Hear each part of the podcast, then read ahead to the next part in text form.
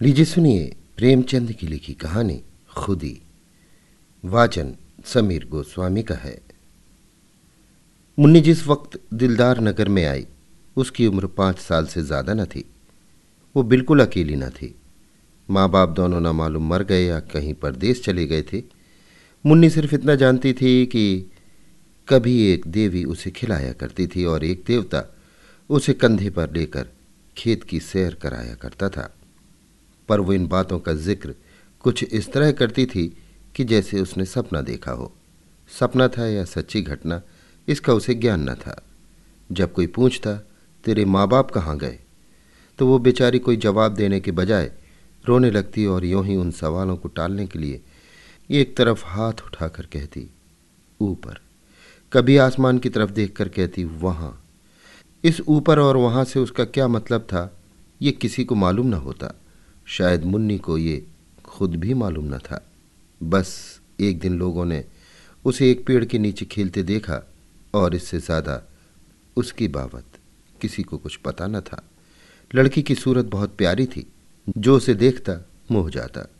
उसे खाने पीने की कुछ फ़िक्र न रहती, जो कोई बुलाकर कुछ दे देता, वही खा लेती और फिर खेलने लगती। शक्ल सूरत से वो किसी अच्छे घर की मालूम होती थी। गरीब से गरीब घर में भी उसके खाने को दो कौर और सोने को एक टाट के टुकड़े की कमी न थी। वो सबकी थी, उसका कोई न था। इस तरह कुछ दिन बीत गए। मुन्नी अब कुछ काम करने के काबिल हो गई। कोई कहता, ज़रा जाकर तालाब से ये कपड़े तो धोला मुन्नी बिना कुछ कहे सुने कपड़े लेकर चली जाती। लेकिन रास्ते में कोई बुलाकर कहता, बेटी, कुएँ से दो घड़े पानी तो खींच ला। तो वो कपड़े वहीं रखकर घड़े लेकर कुएँ की तरफ़ चल देती। ज़रा खेत से जाकर थोड़ा साग तो लिया और मुन्नी घड़े वहीं रखकर साग लेने चली जाती। पानी के इंतज़ार में बैठी हुई औरत उसकी राह देखते देखते थक जाती। कुएँ पर जाकर देखती है तो घड़े रखे हुए हैं। वो मुन्नी को गालियाँ देती हुई कहती, आज से इस कलमुही को कुछ खाने को न दूँगी। कपड़े के इंतज़ार में बैठी हुई औरत उसकी राह देखते देखते थक जाती और गुस्से में तालाब की तरफ़ जाती तो कपड़े वहीं पड़े हुए मिलते। तब वो भी उसे गालियाँ देकर कहती, आज से इसको कुछ खाने को न दूँगी। इस तरह मुन्नी को कभी कभी कुछ खाने को न मिलता और तब उसे बचपन याद आता, जब वो कुछ काम न करती थी और लोग उसे बुलाकर खाना खिला देते थे। वो सोचती, किसका काम करूँ, किसका ना करूँ? जिसे जवाब दूँ, वही नाराज़ हो जाएगा। मेरा अपना कौन है? मैं तो सबकी हूँ। उस गरीब को ये ना मालूम था कि जो सबका होता है, वो किसी का नहीं होता। वो दिन कितने अच्छे थे जब उसे खाने पीने की और किसी की खुशी या नाखुशी की परवाह न थी। दुर्भाग्य में भी बचपन का वो समय चैन का था। कुछ दिन और भी थे मुन्नी जवान हो गई। अब तक वो औरतों की थी, अब मर्दों की हो गई। वो सारे गाँव की प्रेमिका थी, पर कोई उसका प्रेमी न था। सब उससे कहते थे, मैं तुम पर मरता हूँ, तुम्हारे वियोग में तारे गिनता हूँ, तुम मेरे दिलो जान की मुराद हो। पर उसका सच्चा प्रेमी कौन है? इसकी उसे खबर न होती थी। कोई उससे ये ना कहता था कि तू मेरे दुख दर्द की शरीक हो जा। सब उससे अपने दिल का घर आबाद करना चाहते थे। सब उसकी निगाह पर एक मध्यम सी मुस्कुराहट पर कुर्बान होना चाहते थे। पर कोई उसकी बाह पकड़ने वाला, उसकी लाज रखने वाला न था। वो सबकी थी। उसकी मोहब्बत के दरवाजे सब पर खुले हुए थे। पर कोई उस पर अपना ताला न डालता था, जिससे मालूम होता कि ये उसका घर है और किसी का नहीं। वो भोली भाली लड़की, जो एक दिन न जाने कहाँ से भटक कर आ गई थी, अब गाँव की रानी थी। जब वो अपने उन्नत वक्षों को उभार कर रूप गर्व से गर्दन उठाए, नज़ाकत से लचकती हुई चलती तो मन चली नौजवान दिल थाम कर रह जाते, उसके पैरों तले आँखें बिछाते। कौन था जो उसके इशारे पर अपनी जान न निसार कर देता? वो अनाथ लड़की, जिसे कभी गुड़िया खेलने को न मिली, अब दिलों से खेलती थी। किसी को मारती थी, किसी को जलाती थी, किसी को ठुकराती थी, किसी को थपकियाँ देती थी, किसी से रूठती थी, किसी को मनाती थी। इस खेल में उसे कत्ल और खून सा मज़ा मिलता था। अब पांसा पलट गया था। पहले वो सबकी थी, कोई उसका ना था। अब सब उसके थे, वो किसी की ना थी। उसे जिस चीज़ की तलाश थी, वो कहीं ना मिलती थी। किसी में वो हिम्मत ना थी जो उससे कहता, आज से तू मेरी है। उस पर दिल निछावर करने वाले बहुतेरे थे। सच्चा साथी एक भी न था। असल में उन सिरफिरों को वो बहुत नीची निगाह से देखती थी। कोई उसकी मोहब्बत के काबिल नहीं था। ऐसे पस्त हिम्मतों को वो खिलौने से ज़्यादा महत्व न देना चाहती थी, जिनका मरना और जिलाना एक मनोरंजन से अधिक कुछ न था। जिस वक्त कोई नौजवान मिठाइयों के थाल और फूलों के हार लिए उसके सामने खड़ा हो जाता तो उसका जी चाहता मुँह नोच लो। उसे वो चीज़ें कालकूट हलाहल जैसी लगती। उनकी जगह वो रूखी रोटियाँ चाहती थी। सच्चे प्रेम में डूबी हुई। गहनों और अशरफियों के ढेर उसे बिच्छू के डंक जैसे लगते। उनके बदले वो सच्ची, दिल के भीतर से निकली हुई बातें चाहती थी, जिनमें प्रेम की गंध और सच्चाई का गीत हो। उसे रहने को महल मिलते थे, पहनने को रेशम, खाने को एक से एक व्यंजन, पर उसे इन चीज़ों की आकांक्षा न थी। उसे आकांक्षा थी फूस के झोपड़े मोटे झोटे सूखे खाने। उसे प्राणघातक सिद्धियों से प्राण पोषक निषेध कहीं ज़्यादा प्रिय थे। खुली हवा के मुकाबले में बंद पिंजरा कहीं ज़्यादा चाहिए था एक दिन एक परदेसी गाँव में आ निकला। बहुत ही कमज़ोर, दीनहीन आदमी था। एक पेड़ के नीचे सत्तू खाकर लेटा। एकाएक मुन्नी उधर से जा निकली। मुसाफिर को देखकर बोली, कहाँ जाओगे? मुसाफिर ने बेरुखी से जवाब दिया, जहन्नुम। मुन्नी ने मुस्कुरा कर कहा, क्यों? क्या दुनिया में जगह नहीं? औरों के लिए होगी, मेरे लिए नहीं। दिल पर कोई चोट लगी है? मुसाफिर ने जहरीली हँसी हंसकर कहा बदनसीबों की तकदीर में और क्या है? रोना, धोना और डूब मरना, यही उनकी ज़िंदगी का खुलासा है।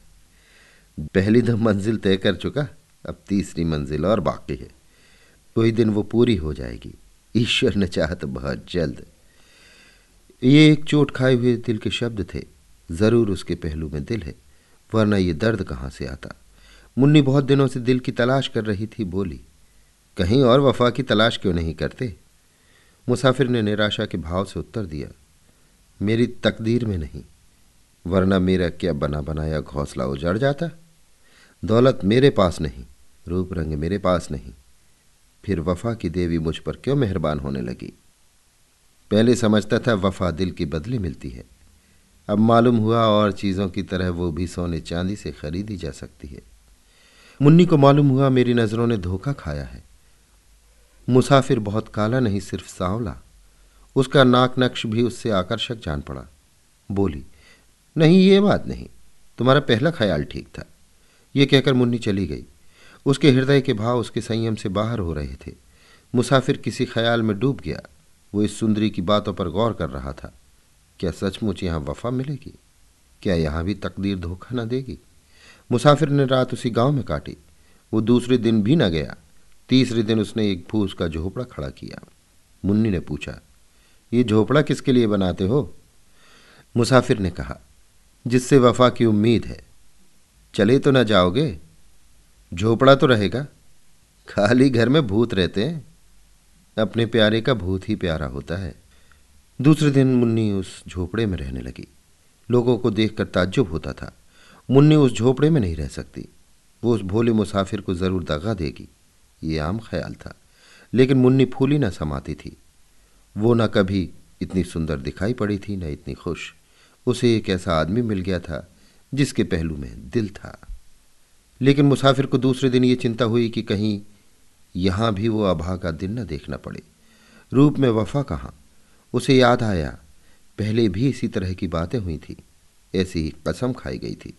एक दूसरे से वादे किए गए थे। मगर उन कच्चे धागों को टूटते कितनी देर लगी? वो धागे क्या फिर न टूट जाएँगे? उसके क्षणिक आनंद का समय बहुत जल्द बीत गया और फिर वही निराशा उसके दिल पर छा गई। इस मरहम से भी उसके जिगर का जख्म न भरा।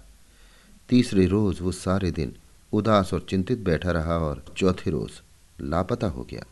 उसकी यादगार सिर्फ़ उसकी फूस की झोपड़ी रह गई। मुन्नी दिन भर उसकी राह देखती रही।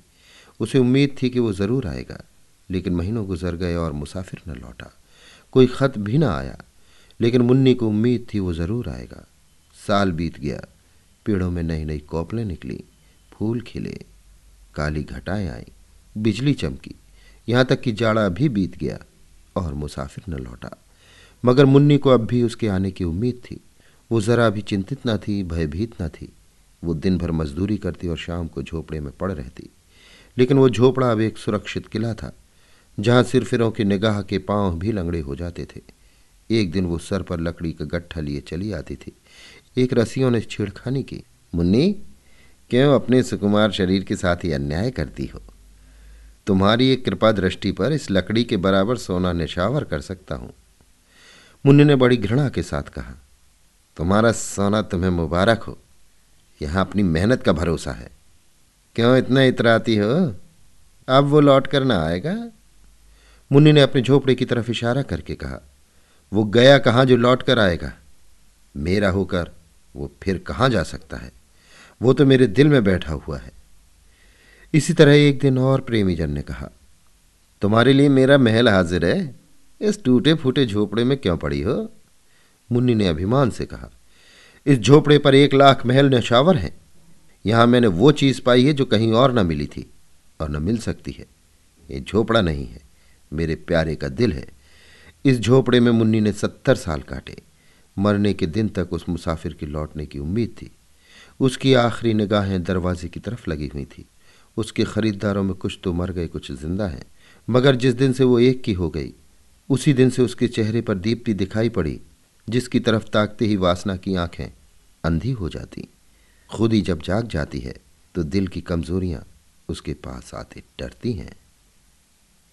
अभी आप सुन रहे थे प्रेमचंद की लिखी कहानी खुदी, वाचन समीर गोस्वामी का था।